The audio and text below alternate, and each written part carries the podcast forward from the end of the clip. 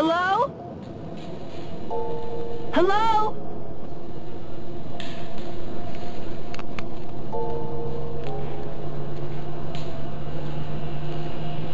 It's all around us.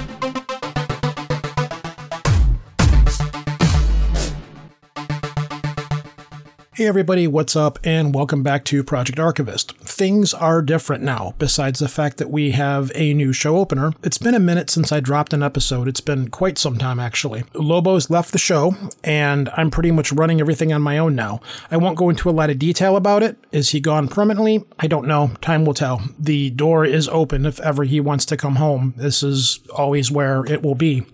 But um, for the most part, I just had a lot of stuff going on, and this show can be taxing at times, and it gets to a point where it takes up every one of my Saturday nights, and scheduling can be a pain. And so every once in a while, I hit the burnout phase, and I have to take a step back and chill out for a little bit. This was a little bit different because this one took a little bit longer, and I was really not sure if I wanted to come back and do this again or do this particular show again. So uh, I put a lot of thought into it. I had a, a little vacation that I took, and through a lot of driving, I put a lot of thought and said, well, am I going to do this again or not? And I had a lot of people that stepped out of the woodwork and people that I haven't talked to in a long time and said, no, you, you really need to do this. You should do this. If you want to do this, you should do this because this is what you do. And uh, there was only one person, really one person, that said, No, I don't think you should do this anymore. I think you should call it quits and maybe do something else. And for whatever reason, that person triggered me into another direction. And I said, No, I, I think I will try to give this a shot and see where it goes. How much is going to be different? Well, other than the fact that Lobo won't be here, um, the plan is to have rotating co hosts as needed. The content should still be somewhat the same. Every once in a while, I will continue to do funny, stupid shows because that's just a form of taking a break. I followed the X Files model where every so many episodes they would have a funny show, and I kind of stuck with that here over the years. I didn't know exactly what I wanted to do, so I thought about it and I thought about it. I said, well, maybe I should go back to our roots as to where we started. So, ghost hunting, UFOs, all of those kinds of things, starting at square one, starting over again, and then diving back into the rabbit holes and seeing what strangeness I can find out there and see where this goes. So, for the most part, uh, rotating co hosts as needed, and we'll just see it and take it wherever it goes.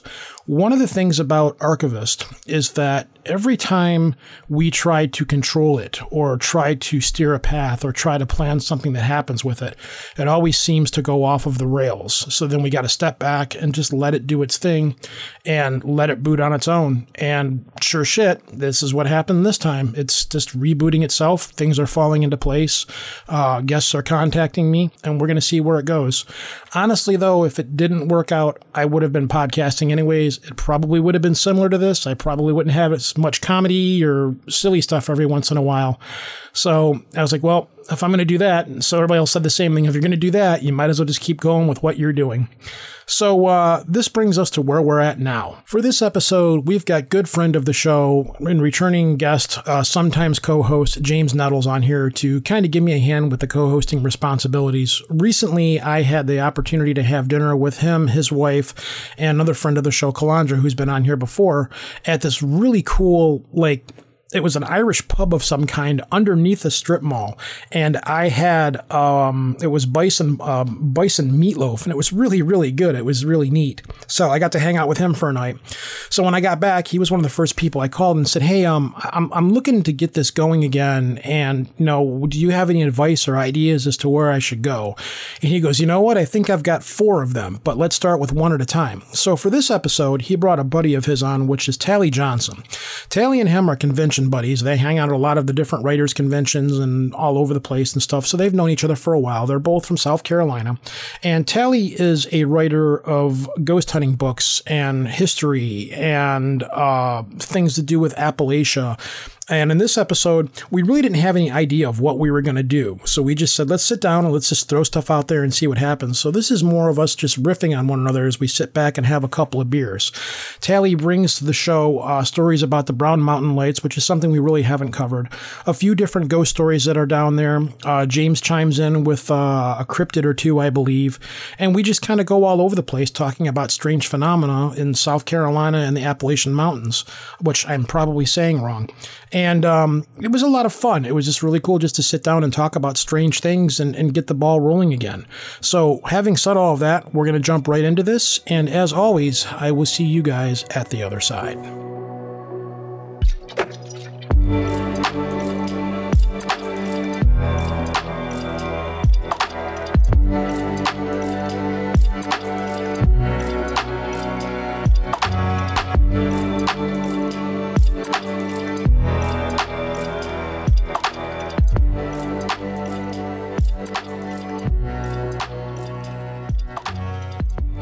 Hey, everybody, welcome back.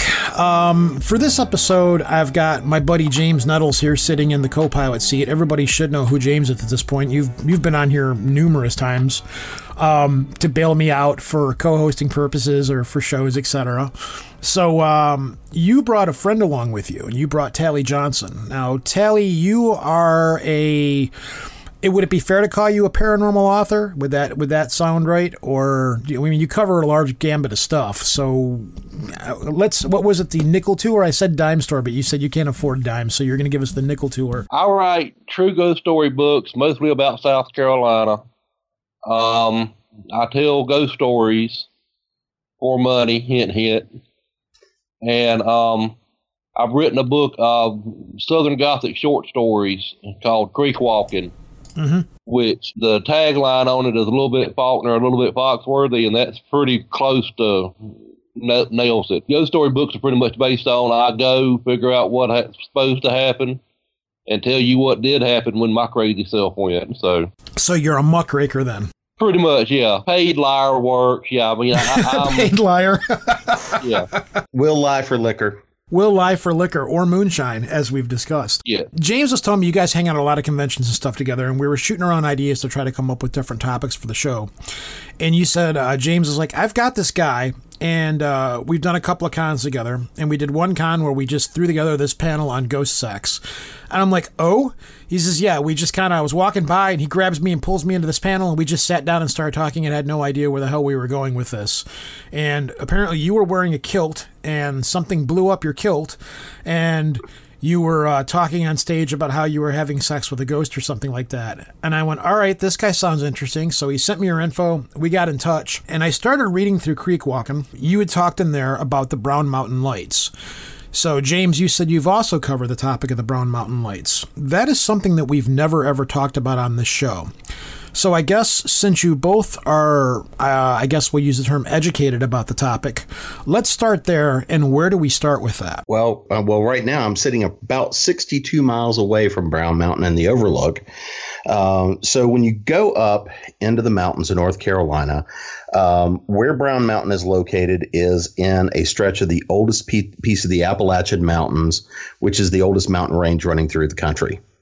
So when you're up there, you're in very old, very worn down mountains, but these are still relatively high peaks. Um, in fact, we just got some snow up there about a week and a half ago.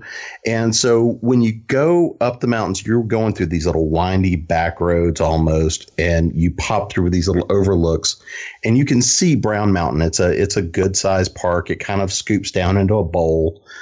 And so if you go through in the daytime and you're looking at the overlooks, it looks like a lot of the rest of the mountains do.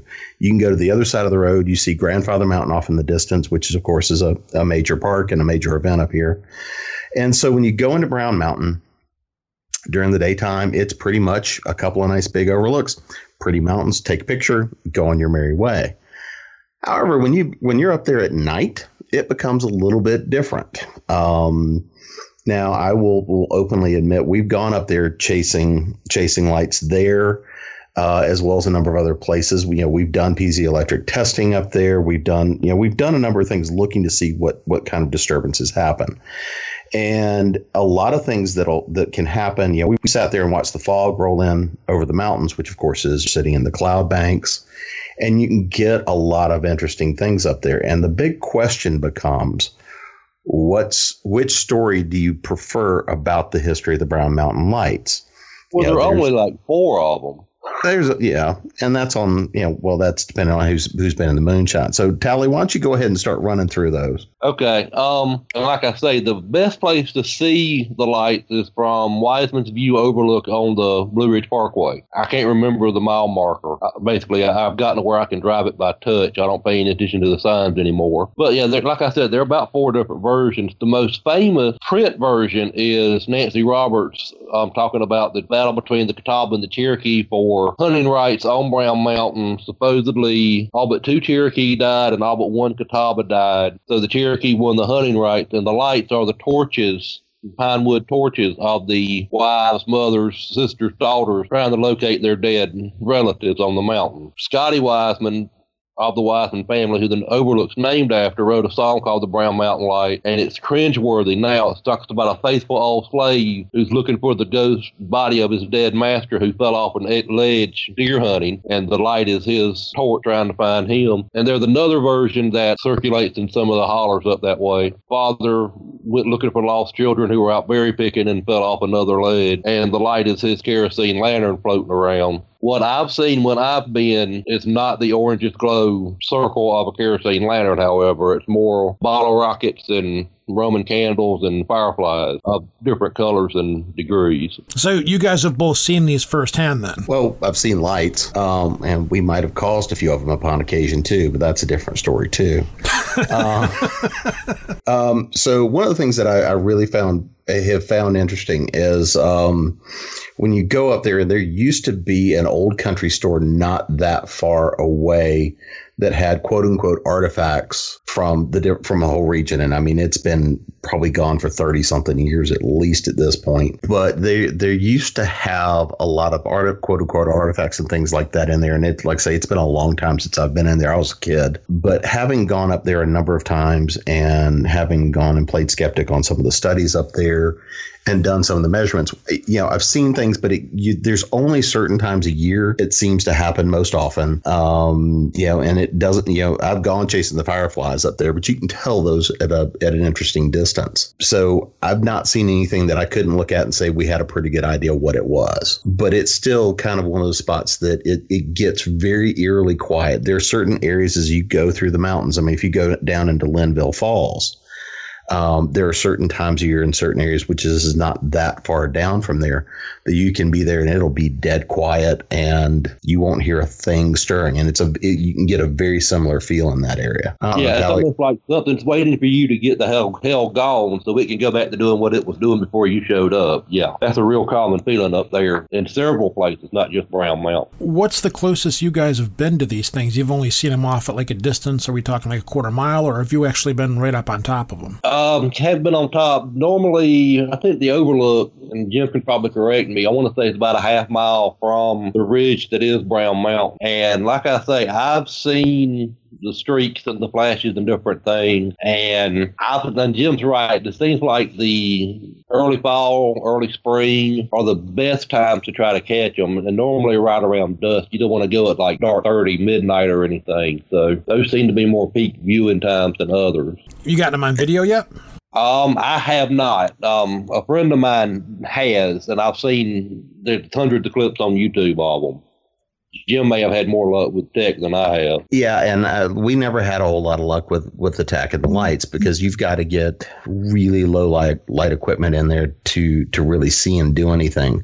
Now I'll tell you what we you know we've had and we can you know there's other places. I mean, like say I was down doing some work, so what you know, in Texas. So what do you do? You go to Marfa. So have seen something out there, but again, it's a light in the distance. Really, not a whole lot you can do with that. Um, and Tally, what what's the one down in Charleston that just got torn up where they built the neighborhood? Summerville Light. Yeah, the Summerville Light. But I was trying, I thought I had a different name to it than that too. Well, there's another. There's two in Charleston. There's Summerville Light, and then there's the Ravenel Light. Yeah. Um, so you know, going and chasing lights. There's plenty of places you can go and chase lights. Um, and the problem is, you a lot of the time it's it it can be very pinpoint.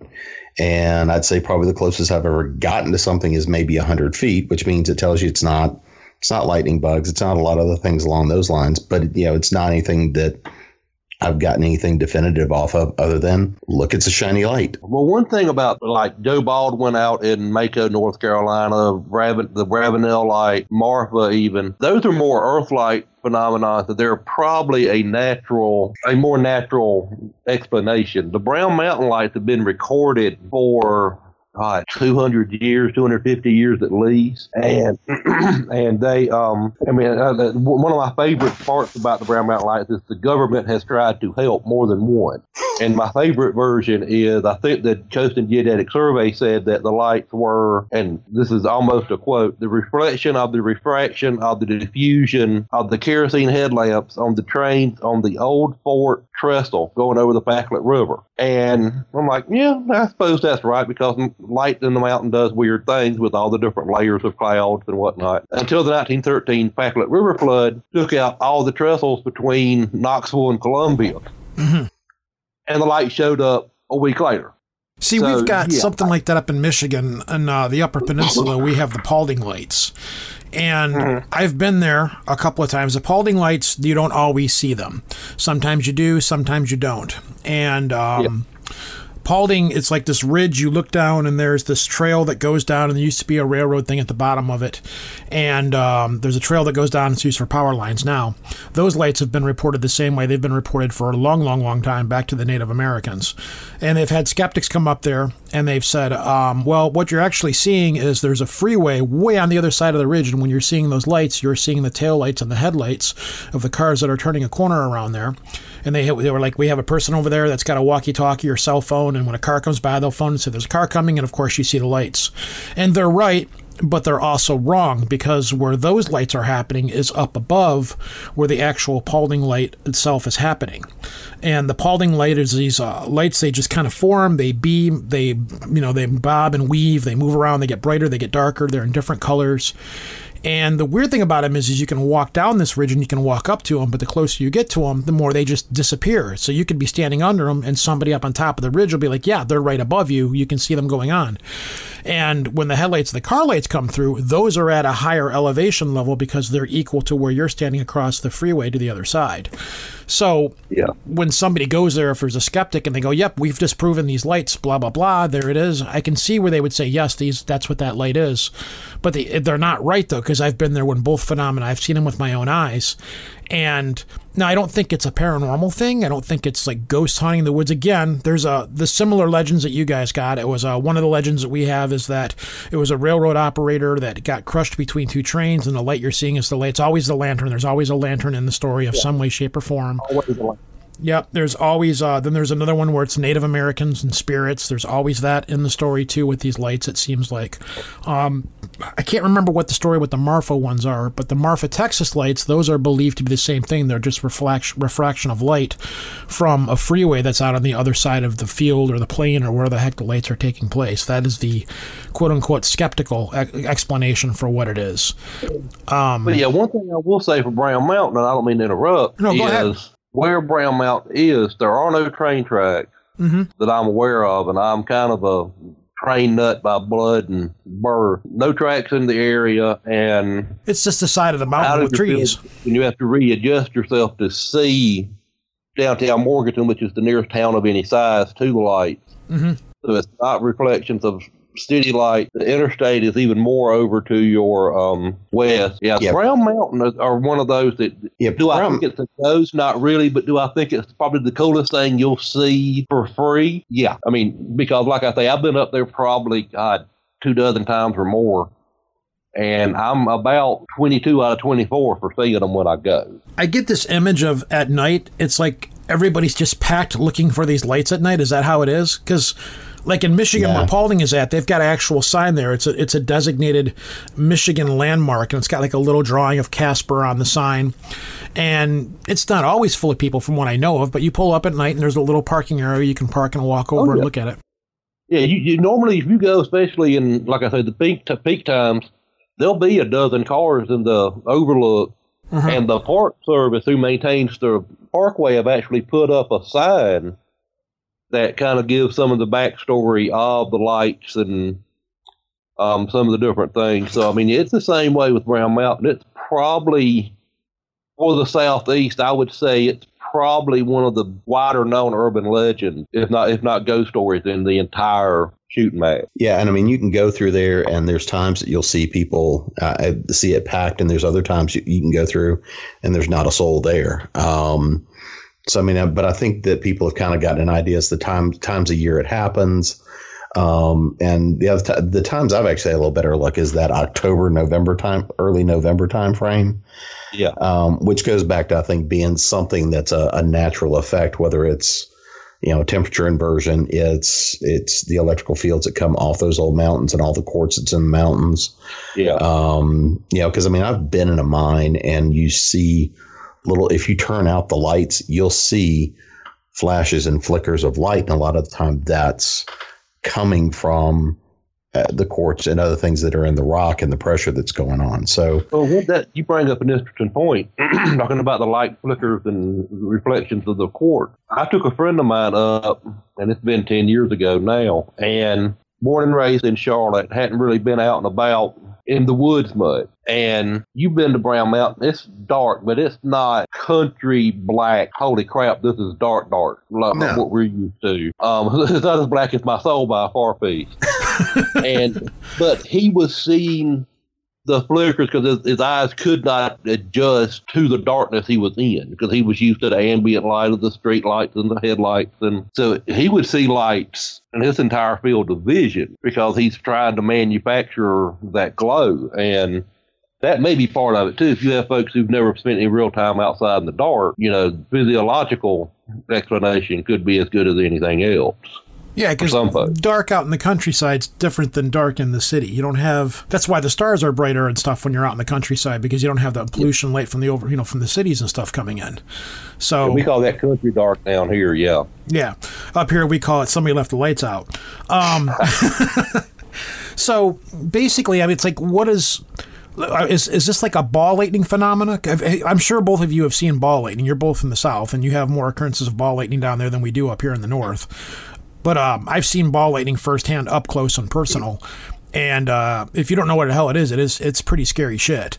So is is it like that kind of a thing, or is are, are these different No, sized like balls? said- no, What I've seen is like streaks. Like I say, it's kind of like bottle rockets or Roman candles going up, but there's no pop at the end. Uh-huh. And I see flashes almost like somebody cutting on a flashlight with a weak battery. You know, they'll pop on, pop off. Yeah. And then what I've seen has been multicolored. I mean, it's been red, greens, blues, yellows. Now, the flashing bright red light in the bottom corner of your field division of the cell phone tower, which is how you can live stream this crap on Facebook, that's not a ghost light. But the ones over the ridge have been more, like I say, streaks or whatever, not necessarily big balls like Ravenel or Marfa or. I, then that's probably closer to what what I've seen up there. The couple of times I've seen anything is a is a much smaller, almost a zigzag sort of thing. It's not that slow header ball lightning arc sort of a feel that you get, and you can usually hear that too. hmm Um, and as quiet as it is up there, you would probably hear some of that discharge. So are these at treetop level? Are they in the trees moving around? You know, how how would you, what are they what are they like? Can you see the forest through the trees with these things? I guess I don't know. Oh yeah, yeah. I mean, th- th- th- they break tree line. Um, I've seen them in the trees on the top because the way the ridge run, you can see the pines on top. It's almost like a bristle brush. Yep. And you can see them in the tree line, in the trees and above the tree line as well. At least I, that's what I've seen when I've been. Jim's mileage may vary on that. Yeah, I mean it's and again, I think it some depends on the time of year you're there. But I mean, most of the trees are evergreen, so you've got. But you can still see stuff. uh, Sometimes it's well above the tree line, or not above the tree line, but looks above the trees because you're not seeing that break. But a lot of time it is a flickering in and out. Okay. Mhm. So the obvious question I got to ask, because this is where I go with this stuff, have either of you been on the ground there while it's happening above you or in the area, or have you guys only witnessed it from a distance? Do people go there and see these things at ground level? And It's it's hard to get into the park to do that. okay, because you can see it from the overlook, but the way the terrain is and the way the park rangers kind of are too, um, it, it's kind of hard to get into the park that way. Um, you can do it.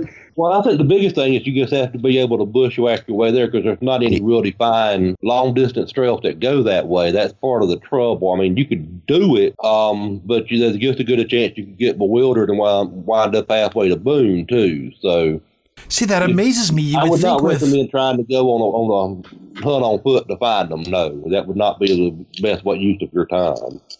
I can't. That's that's amazes me because you would think with a phenom like up here in Paulding, you can walk down the ridge and get to where these things are supposed to be going at when they're going off. But with a phenomena that's that well known, that's visible from the side of the road, you would think that it would be more. People would have made it more accessible to get back there or something at that point, just be, just to just the nature of people are wanting to get up there and see that. You Well, know, they- The the brush grows very quickly. That's off from any paved road. I mean, it's not one of the things you can just jump out of the car and run up somebody's driveway. It's yeah. I mean, you, you do have to be committed to the call. And like I say, some of the other lights, more Earth-like types, the the, the balls, those you can park, get out, and you know, hang out and see what happens and approach when you see, if you see it. But Have you Yeah. gone to any of those and done that yet? Have you gone No. to any of the ones where you can just walk up to where they're at and and, and see them and right um, I've gone hunting. I haven't had much luck actually spotting them. I've gone to hunt for the Ravenel light twice. Um, I did see the one out at um, Summerville down near Charleston before they wrecked the joint with the new neighborhood and the industrial park.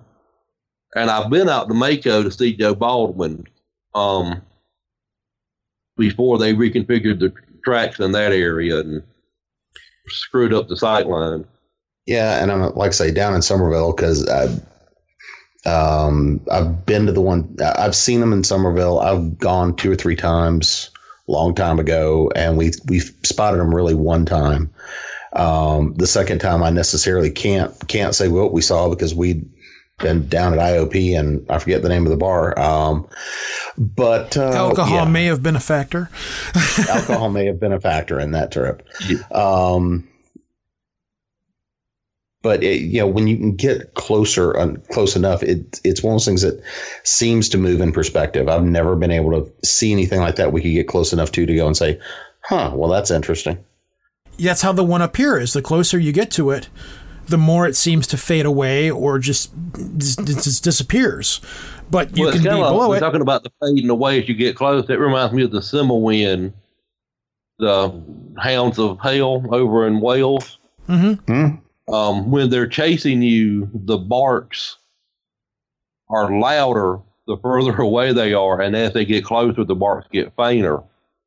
And of course, when the hellhounds catch up to you, they drag your soul to the underworld with Annwn um, to there reside until the last judgment. So See, that's reminiscent of some of, fairy these, some of these earthlights might be hellhounds transform, transformed into something new and different.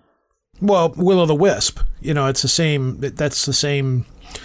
They all, the, all, they're like fairy lights. You know, the fairy lights are the ones that are in the woods that guide you into the woods until eventually you become lost and get lost in the Fey realm or abducted or what have you.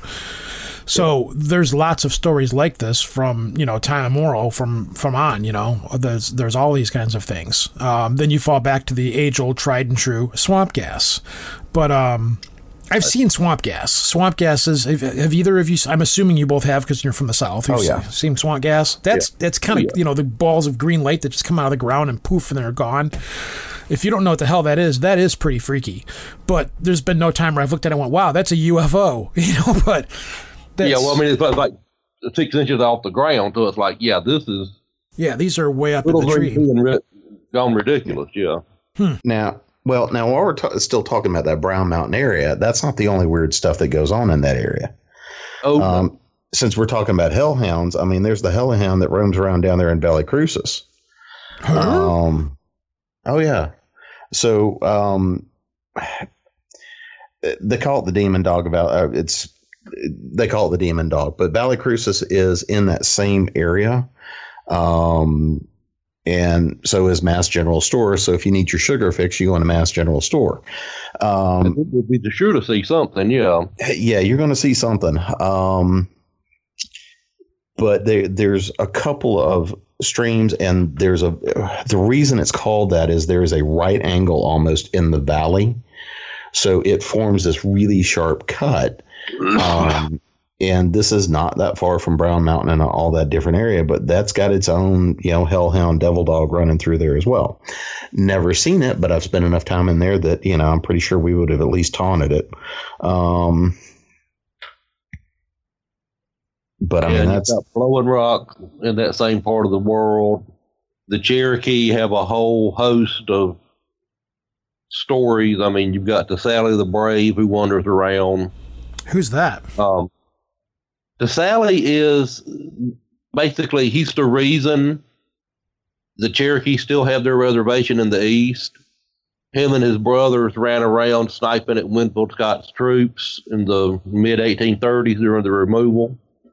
And basically, Winfield Scott and the Army said, okay, if you turn yourself in, we'll keep like two clans worth of Cherokee here and everybody else goes. If you don't turn yourself in, we're just going to kill everybody that's left. So, so Tsali turned himself in, and of course, they shot him at a fi- firing squad. But um, there have been reports from hikers, especially on the AT and some of the other trails up in Smoky Mountain National Park, that you'll see this Native American walk out of the woods and basically walk past walk past you on the trail, and when you turn and look, he's gone. But um, and it seems like he shows up around the anniversary of his death and the anniversary of the removal and things. So, so there's a bunch of serious weirdness in the North Carolina mountain. Well, the um, Appalachian Mountain Ridge is known to have all kinds of weird legends all the way through it. Um, from you know UFO sightings all the way down to Bigfoot to you know everything in there for the most part. Um, that whole that whole ridge is just known for strangeness. It's like that. That's like this landlocked weird Bermuda Triangle part of the world, for lack of a better term. So it's not surprising because I, I, you know, that's like the Mothman just fringes on all of that stuff too. You've got all those different legends of things that go through there. So it's not real surprising. And it, like I said earlier, a lot of this stuff kind of borders on fairy folklore. It's kind of like American fairy folklore for the most part. That seems like it's been transmutated to fit our culture for the most part. So Well, but you have Well- to remember a lot of the folks that settled the Appalachians and the Carolinas and all came over. They were Scotch Irish from the lowlands and from Northern Ireland, and they came here and grouped up. I mean, that's why you have Presbyterian centers around Charlotte, Chester, South Carolina, different places, and you have these little pockets of people in these hollows in the hollers in the mountain. And the North Carolina Board of Tourism used to put out a little pamphlet called English as She Is Spoke, and it's basically the Elizabethan survivals in mountain Mhm. English. And the folklore is the same way. I mean, the black dogs that, you know, haunt battlefields where the British armies lost dead, they show up. Um, we've got ghost dogs, you know, and there's the little white people. witches, you know, the folks who everybody has little people. Every every it seems like every state has Here little you have- people. all that. Yeah. It's a big thread, and like I say, it's just basically the folklore we got we just like that language. We drug it in a dark alley, beat it up, and we kept it. So yeah. There's not much original American folklore. The Mothman's probably on that short list, and then some of the native stuff like the Skinwalkers. They're probably native too. They're not that many related stories to that in the UK. That's a good segue because that was one of the things I was going to bring up with you is that you've got a story about a Skinwalker that you talk about in your book, and uh, that's interesting. That's another topic that we've never really breached on this show is the whole topic of skinwalkers. Now, skinwalkers are usually a Western thing. You don't hear too much about skinwalkers on the east side of the states with Native American folklore. I was always under the impression that was more of a like a west. Well, I don't say West Coast, but a Western side of the states thing. You don't really hear about much of that over over here. So, how? What's the story behind the skinwalker thing? Um, they're Navajo folklore and I'm not a expert, but I'll play one on TV for a minute. They're um, supposedly people that were too evil to pass on to the next world, and they wander around, and they're not really vampires or cannibals, but they're kind of a cross between them. And um, in that story, they're not a major character, but they show up because that story is set on Highway 666, which is now Highway 491 out in New Mexico. And that runs right along the line of the Navajo Reservation. And there have been reportings that people will see a girl bleached white, long black hair, white dress on the side of the road.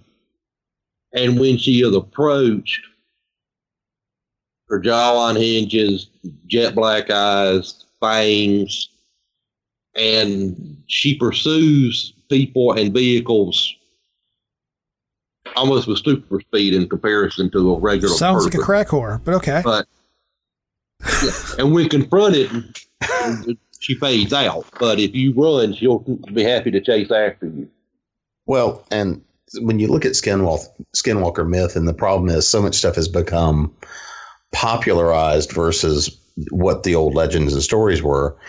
But from basically the research that I've done over the years, and because we pulled it in some stories, is and I got some of this from from some time out there in Uinta Basin.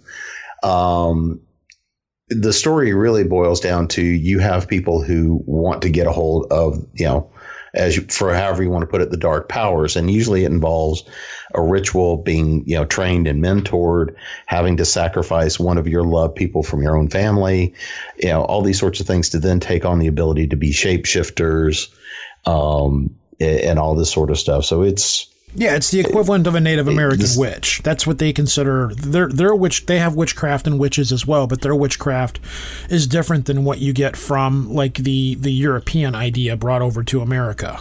So it's a, it's kind of a different thing for them. There, it's, it's that is very much inherently evil in a different way, but that's that's what they consider their witches for the most part.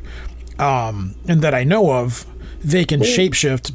Kinda, yeah. It the, the, nearest comparison for American folklore is, and this is a subject near and dear to Jim's heart, is a boo hag. A what? A blue hag? Oh, boo hag. B O H A G. Uh, boo hags are a coastal South Carolina mainly phenomenon. And in the African American community, they were the same kind of thing.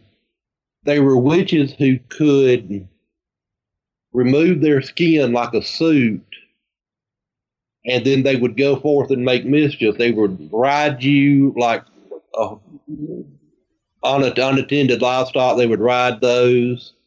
Um, they would ride people, um, both in a sexual and un- non-sexual mm-hmm. manner. Um, and the only way to get rid of one if you were tormented by such would be to put salt into their skin if you could find it. And I will bow to Jim's greater expertise on that topic because I know it's near and dear to his heart. But well, yeah, I, the, I set it up on a tee pretty well for you, Jim.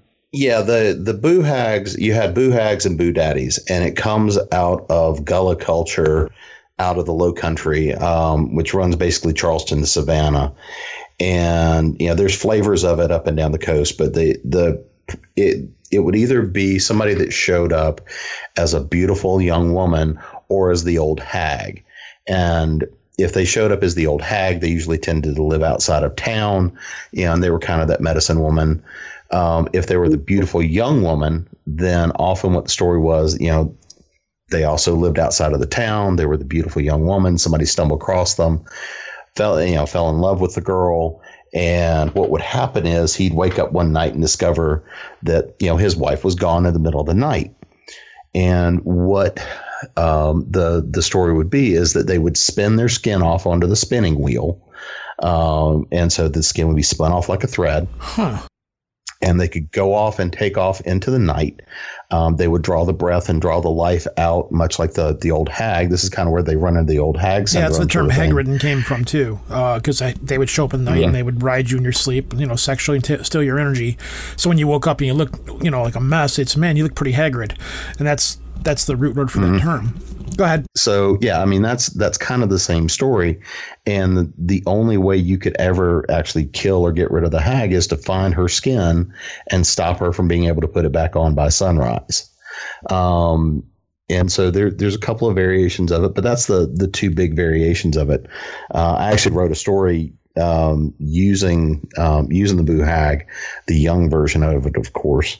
Um, that uh, when it and it won a second pro, second place in a contest and wound up re- being read as a radio play. And the review that I got for that was it was both uh, what did they call it? Sultry yet horrific. Um, It's a it's a hell of a good read. I highly recommend it if you can track it down.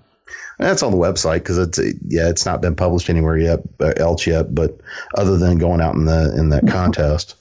Um, but uh, it's I've been, I've outlined it to turn it into a full novel. It just hadn't happened yet.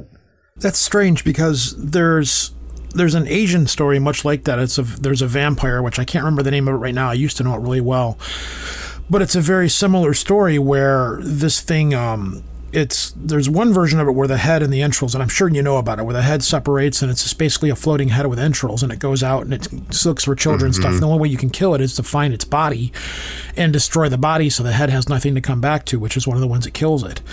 And so there's parallel myths here where you have something that leaves its body behind to go out and do whatever mischief it's going to do, then it has to come back to it. And if there's nothing for it to come back to, then it dies. And I believe there's also something there about salting it. Um, which salt is another reoccurring thing that you see happen in paranormal and folklore, because it's very earth binding and what have you. Um, but these legends also carry over to like like the Orient, like that that story that that was from down there. There's two of them that are like that, and I can't remember what the names of either one of them are. Probably because I can barely speak English, so Asian words are going to be that much harder for me.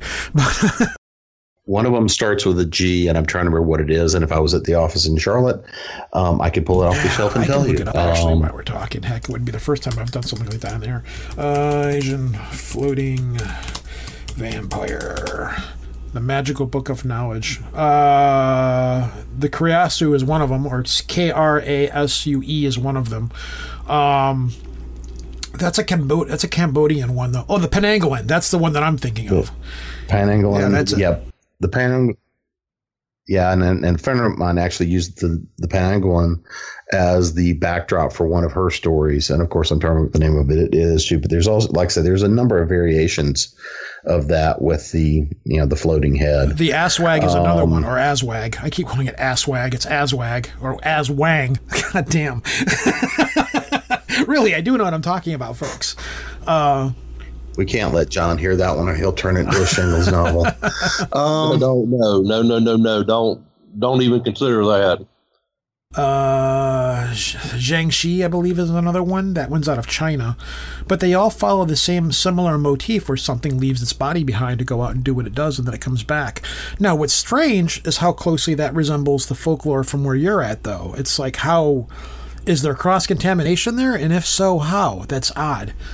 That's, uh, that's, Well, I think because there's always the people have always wanted to astral project, um, you know, kind of see what's going what's going on over there.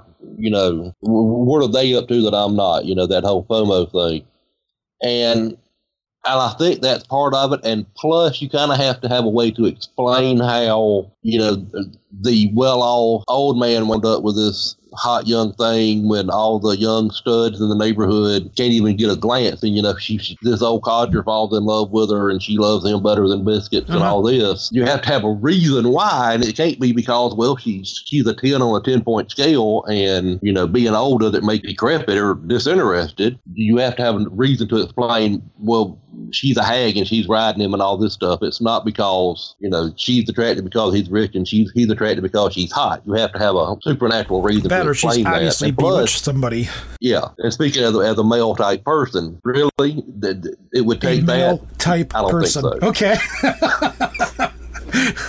Yeah, his wife does does write romance, so you know you got And supernatural paranormal horror too. Well, so that's, yeah. you guys are both. Well, actually, um, Tally, you're more of um, you're more of a factual one, whereas James, you you do the horror and things like that. But you actually both do your research based off of factual legends and things. Oh yeah. Well, yeah. Yeah, I mean that that's part of my part of my shtick, as it were, is I will go and wear out, you know, archives. You know, I'm pardon the pun, I'm kind of a haunt of old libraries and whatnot, and I will find a place and I will actually go down to wherever it is, research, and then you know, basically, if nothing happens when I go, that's what I tell you. Mhm. But this is what's supposed to happen. This is what happened when I went, and when you go, you pay your money and take your chances. So, how much stuff have you had actually happen to you then? And there's the sigh. A hell of a lot. a hell of a lot. Um, like I say, how much time do we really have, and how how charged is your phone? How how much do you want to tell me? I'll put it that way. Put it that way. That's be the best way to go. What's the most crazy thing that comes off the top of your head that you saw that you were like, "What the hell was that?" I have no explanation for that, and like something outside of the norm of like usual ghost stories and things like that. I, I actually do have one. I was out doing site visits for my Ghost of the South Carolina Midlands book a couple of years back, and I had resolved to do 12 sites in a day, and the nearest one was a two hour drive from the house. So I was going to be in the car a lot in high August in South Carolina. Mosquitoes, 100% humidity, and 200 degrees. Mhm. And I had gone all the way till after lunch, and I'm like, you know what? I am sick to damn death of ghosts. I'm going to get out of the car. I'm going to walk around. Screw this for a little bit. So I go to a place called Rivers Bridge State Park, which um, is down near Bamberg, and it is the site of the Battle of Salkehatchie Swamp, which is where Sherman decided to come into South Carolina after taking over Savannah in January of 1865. Confederates put a cannon on a causeway across the swamp, killed a couple of Union soldiers, and then Sherman said, "You know what? Screw this. I've got 80,000 men." Just cross the damn thing. And the Confederates ran off. And I'm down there and they have a trail that shows the Confederate entrenchments and all this. And I go down the hill and I see a guy wading in a Blackwater swamp. Now, Blackwater swamps have the rotten oak leaves and all this stuff in them. And they're notorious for having critters like snakes and alligators and whatnot in them. And this jackass is wading around waist deep in water wearing a blue wool jacket and has shoulder length blonde hair and a big bushy mustache. You sure it wasn't a Citadel cadet? I'm no, because you can't have that much facial hair at the Citadel Cadet. And not even they would wear blue wool off campus if they could get away with it in August. But I look up and I'm about to say, Get out the damn swamp, you fool. When he throws his arm back uh, out, out, out from his sides and falls backwards into the water and does not make a splash. I stopped dead in my tracks tried to, the wheels are clicking, but nothing's happening, trying to process what I've just seen. And I walk back up to my car. Screw the rest of the trail. I'm out of here. And I'm sitting in, in the car and I'm going frantically through my notebook trying to figure out what the hell I just saw. And then I realized there shouldn't be a ghost here because the damn battle was in like mid January and this is like the first week in August. But apparently, whatever the powers that be decided was, guess what? You're going to get a free. I love how you go to the rationalization you use is the calendar. Like, d- this is the wrong time of year for you to be here, sir. You need to come back and haunt here at a later date because the dates clearly don't match up. Do you understand you're at the wrong time of year, sir? Like, you're arguing with a ghost about the date that he's there. Uh, that- I didn't argue with him. It was just like, you know what, screw you. I'm out because I know, but And I've watched Tally argue with a lamppost, so flash, especially if you're any size. There was no splash, and then I was like, when I got back to the car, then the wheel started actually clicking in place, and it's like, shit, this doesn't make any sense. but I really think that you know whatever God decided controls such things, decided, you know, he's had a dry spell all morning. Let's give him a little something, something for the afternoon. And there it was, and I was just like, "Well, shit, that makes no sense." so the guy went back and fell into the water, is what you're saying? Did the, did the water react? Did it move? Did you actually see No. water movement? No splash or nothing? Like he laid, he fell back, and there was no disturbance in the water, no ripple, no splash. I heard no gunshot or anything, and I'm like, if you disturb Blackwater Swamp, then I think Jim can probably testify something will react. And there was no reaction from anything living or dead, and that's when I said, "Yeah, I'm done. Screw this." Wow. All right, so Tally, I'm going to ask a question. So, uh, and I can hear the trepidation in your voice. Um, so, so when you're out hunting for something and you actually see something, why is the first reaction to then run if that's what you're looking for? when I'm looking, see, I, I, I've told you this before. When I'm looking, I don't have any problem with it. But when I'm not looking for ghosts and they show up, it's like, oh hell no! And my immediate response is fight or flight, and I'm like, I can't fight it because it would be like trying to put a fist through a cold breeze. So I'm out of here. And once I, you know, do the Scooby thing and I run on the air for five minutes and run back towards the car, and then I stop and I'm like, well, damn it, wait a minute. I got to go figure out what the hell that was. But by that time, it's gone. But when I'm looking for something, I'm cool with it. But when it just happens out of a random spark, then I'm like, nope, nope, nope. I mean, I, I do have some sense. And the cool breeze thing is a lot funnier in context of that sex panel we were talking about earlier. because it's kind of like making love to a cool breeze if you're going to have sex with a ghost, despite what the books would lead you to believe. Am I cleaned You, sir, up? are an interesting individual. So, uh, see, that's that's that's a weird dichotomy because you'd figure a person that goes out looking. For, well, then again, I mean, you got the ghost hunters and stuff on TV where, where something happens and they start freaking out and running. That I've I've brought this up before on the show. Let's say you're in the afterlife. You are a ghost. You're stuck here. Whatever reason you're stuck here on Earth, whatever it means to be in existence as a ghost. So you're out there, ghost hunters show up, and they're like, if there's anybody here, could you let us know that you're here? So me, I'm like, okay, fuck it, move the chair, do something, blah, blah, blah. And then the people freak out and go running out of the room. It's like, that's rude as hell. You know, it's like, you wanted to talk to me, I, here I am, and then you run away. You know, the frustration that that level would mount, it's kind of like, Yeah. screw you, you know? well, I and and I go on purpose a lot.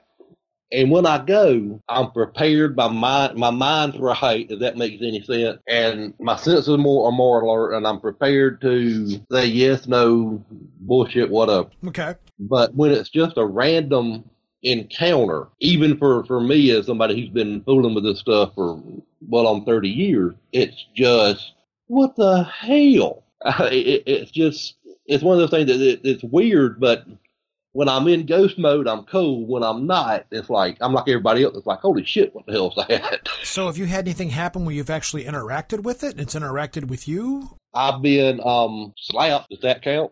I, yeah, that- would be interaction. Um, yeah, there's a place here in Chester called the Powell Theater. It used to be the home of the Little Theater here in town. About 10 years ago, me and some people were doing a, in air quotes, investigation. It's hard to do an investigation when you've had three beers beforehand. But we're wandering around this haunted site, and there have been things happen in the building smells, noises, lights, the whole shooting match. And a buddy of mine takes me up to the balcony, which is where the African Americans used to sit prior to integration, and says, Can you do me a favor and go down and check the alley door and make sure it's locked? Because we don't want anybody coming in on us while we're doing this investigation. Sure. So I la la la down the steps, and there are concrete steps with the little metal runners on each edge, and a landing, another set of steps, and then this door.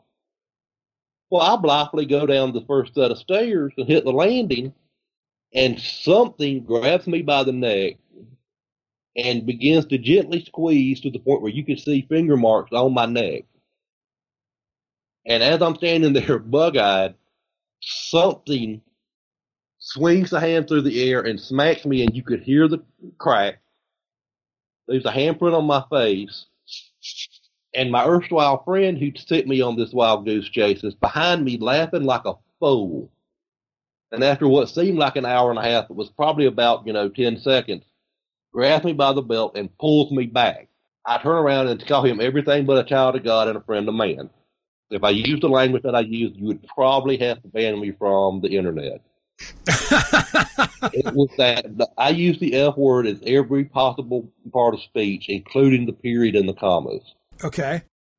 At volumes only heard, you know, at like Metallica So- concert. Did you think that? Did you think that your friend was who did it to you, or your friend was? Oh no, no. Um, there was nothing there. I mean, I was.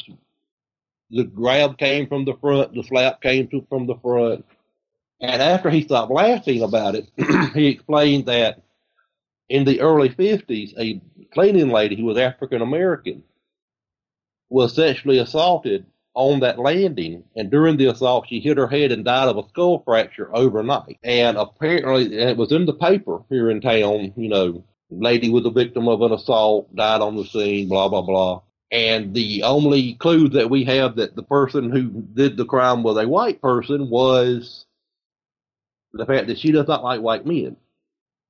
Because on a later hunt, I sent a person down those same stairs who was a white female, and she had no issues. So apparently, white guys who talk funny are not on her Christmas list. So yeah, but I've been smacked. Um, I've been touched. Spoken. Have I had my name called first and last? Um, doing an EVP session. So I mean, I've I've been luckier than most. I've had some real fun with the thing. I wouldn't call getting smacked, smacked in the face, bitch slapped being fun, but yeah. Knowledge will vary. I was gonna say if you if you were a ghost investigator type, that would be bucket list shit. Like that Vegas has never been slapped by anything, but deserves to be.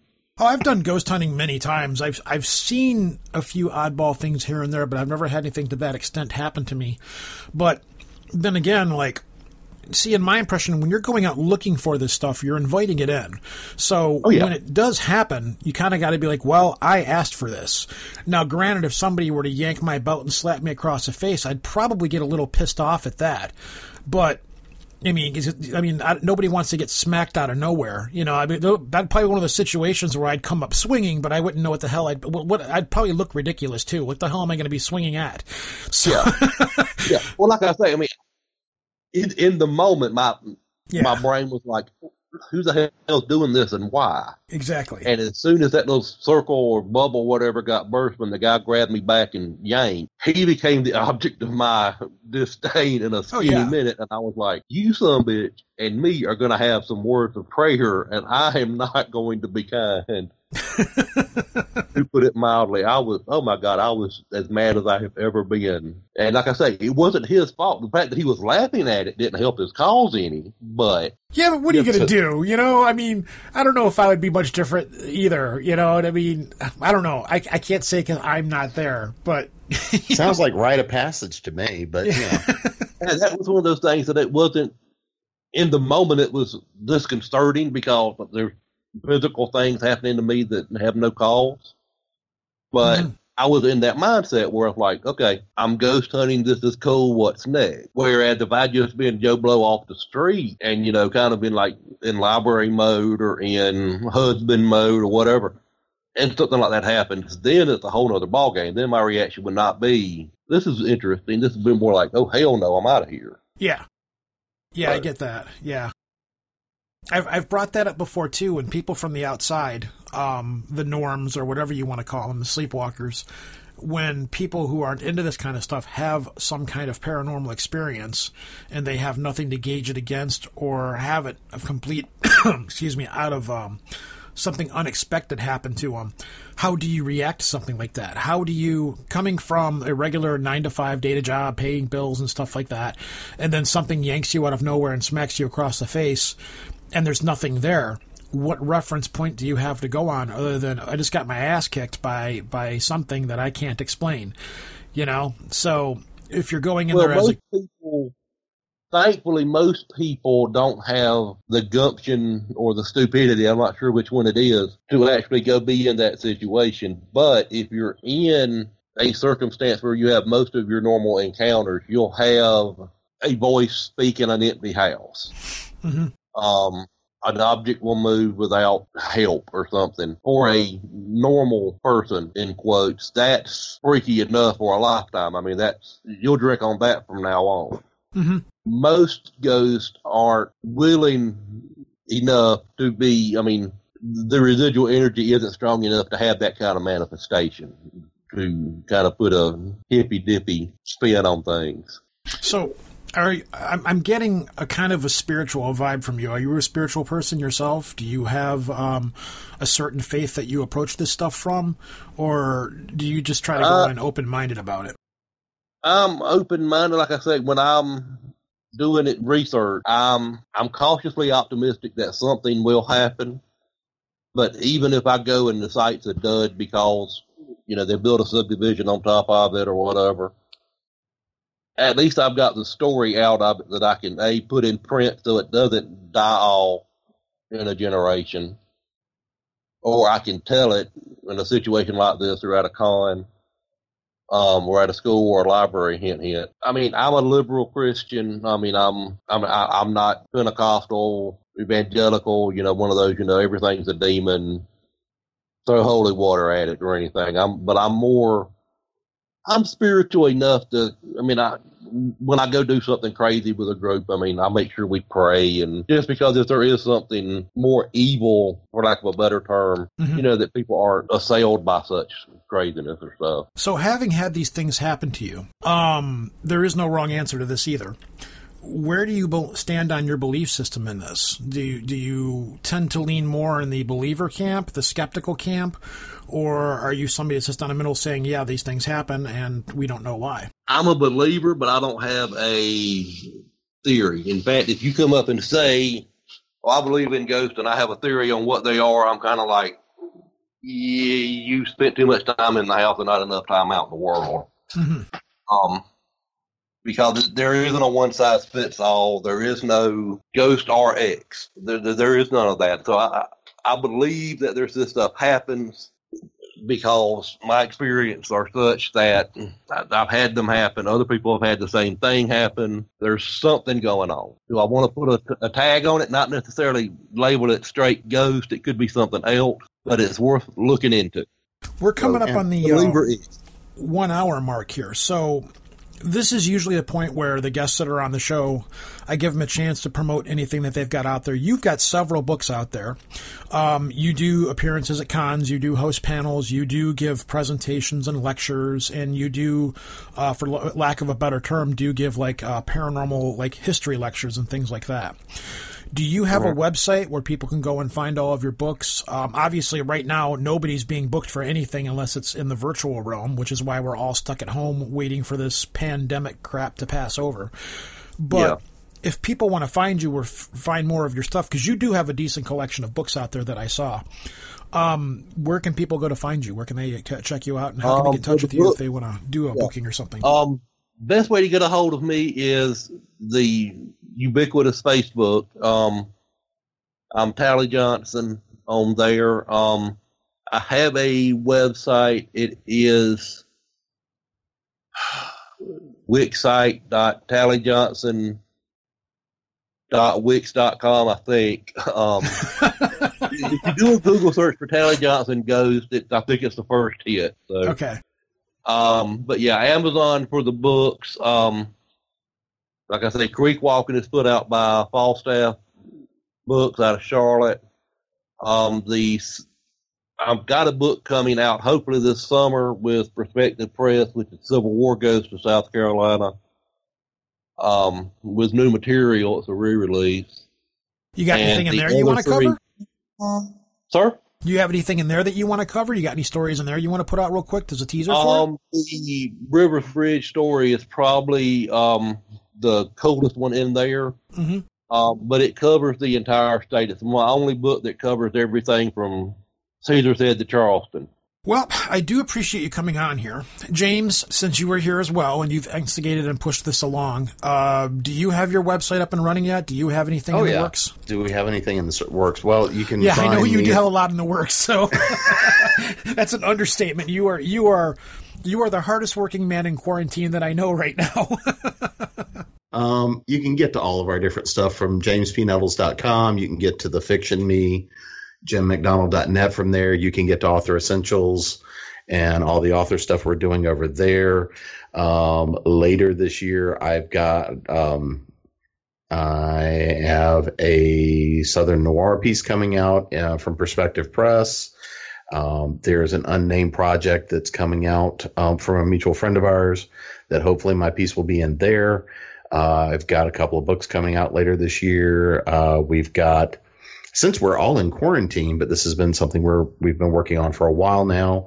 Um, we're going to be having uh, a bunch of virtual events, and this will be ongoing, especially even after we get out of quarantine. But um, you can go to, uh, right now, it's just con tenuous. Uh, on Facebook, but the website, uh, a lot of that stuff is coming up here very shortly.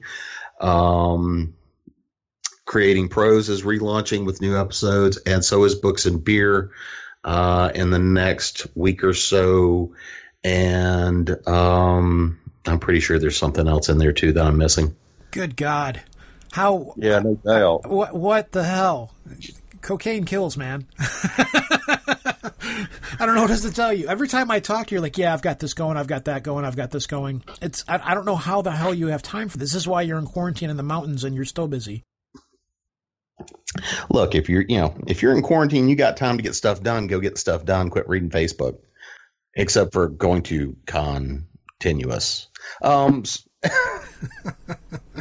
Smooth, my man, smooth. All right, um, I'm going to let both of you guys go. Tally, James, thanks for coming on here and sharing this folklore and this information and these uh, really cool ghost stories with me. It was fun talking to you guys. It's it's neat because we really don't cover a lot of that part of the country down there very much. We've tapped on Appalachia here and there, but that is such an area with such a rich culture, even like in magical culture and things like that. It's uh, it's just this like weird little gem of the United States where strange things happen in weird ways.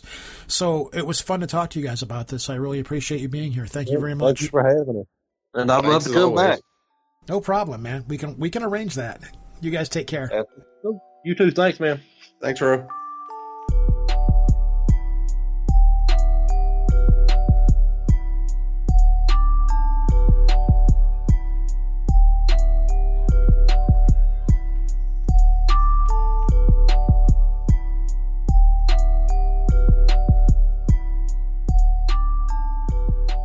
Tally Johnson, James Nettles. Big thanks again to James for helping me find some people to get all this stuff up and running. It was, uh, again, we hung out down in uh, South Carolina for dinner and uh, we just sat down and brainstormed and came up with all kinds of stuff. It was really neat. And then I was like, well, Daytona's over with. Give him a call. Let's see if we can get some stuff going. And being that he's sequestered up in the mountains right now, he's like, yeah, sure. Let's do this. Let's let me find some stuff here and uh, let's let's run with this. Tally's a great guy. He's got a lot of books. I think he's got five or six. I could be wrong on that. They are all on Amazon. Uh, they're pretty much Appalachian folklore, ghost stories, uh, strange things along those lines. And he is a storyteller. So if you get a chance and you're looking for something to read, go look him up on Amazon. It's a great book to pick up right now while we're all stuck at home. I do have another show that's ready to be edited. The second that this hits the feed, I will immediately begin editing on that one. And then I have another interview set up in a couple of days, and then a couple of more a little bit further down the road here. So it appears that the ball is rolling and the machine is up and running again. So uh, let's see where we can go with this and let's see what happens. Having said that, things, as everybody knows, are weird right now. So it's very important that we all look out for one another as best we can, be it social media, texts, video calls, phone calls, anything you got to do to take care of one another because we're all kind of losing our minds and we're all afraid and we're all adjusting and the world is changing rapidly around us, which none of us really need to hear. But of a very good friend of mine has recently told me um, it's important that we have hope. Having said that, I will leave us with the immortal words of Trent Reznor, which is You and me, we're in this together now. We will make it through somehow. This is Rojan signing off from the number three hotspot in the country, Detroit, Wayne County, Michigan. Things are getting really, really crazy here. So, uh, yeah. Anyways, I will see you guys again very soon. Take care, take it easy. This is Rojan. Peace.